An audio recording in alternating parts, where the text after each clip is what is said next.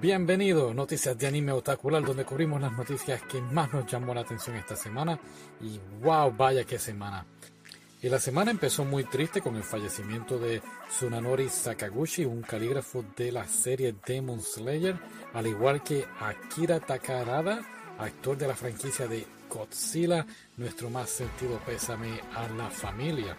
La tienda Kyoto Animation ha cerrado permanentemente su sus tiendas en Japón, aunque todavía siguen online, pero lamentablemente por la pandemia la tienda ha cerrado, así que nos cuestionamos qué va a pasar con esos empleados. Siempre nos ponemos tristes cuando una noticia de alguna tienda de anime cierra. La película de Dragon Ball Super aún sigue retrasada debido al hackeo que hubo en la compañía Toy y esto ha afectado muchas, no solo Dragon Ball, One Piece también, y han hecho declaraciones que no se ha borrado ningún episodio, solamente que la fuerza laboral se ha retrasado. Pero no todo son malas noticias. Tenemos ya el trailer de la tercera temporada El amor es guerra, Love is War. También lanzaron un pequeño teaser de la película que están colaborando varios animes de Isekai en otro mundo. Revelaron la historia y nuevos personajes. Y para junio 10, junio 10, sí, junio 10 estará saliendo la película. Hablando de películas, Jujutsu Kaisen 0 gana 2.88 millones gracias a las proyecciones en los Estados Unidos. ¿La vamos a ver mañana? Probablemente no. Qué, honesto eres. Gracias.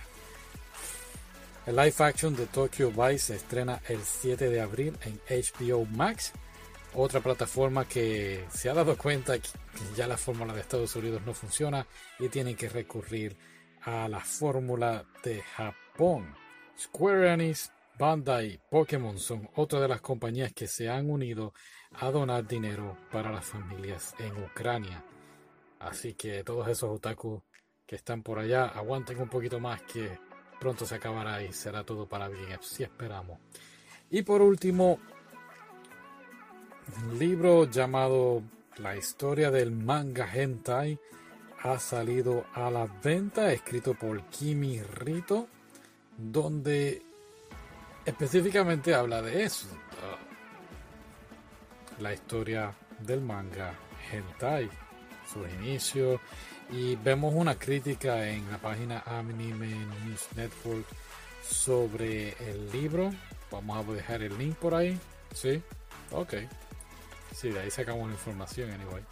Así que nada, estaría muy interesante leerlo más, un poquito más en el futuro. Habla de todo un poco, pero según entendimos es más bien para el género masculino. No, no mencionan mucho sobre los nuevos hentai que están habiendo últimamente, sobre todo para el género femenino. Sí, hay varios.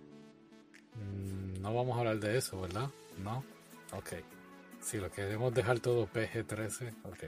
Muy bien. Así que eso es todo esta semana. Gracias por escucharnos. Será hasta la próxima.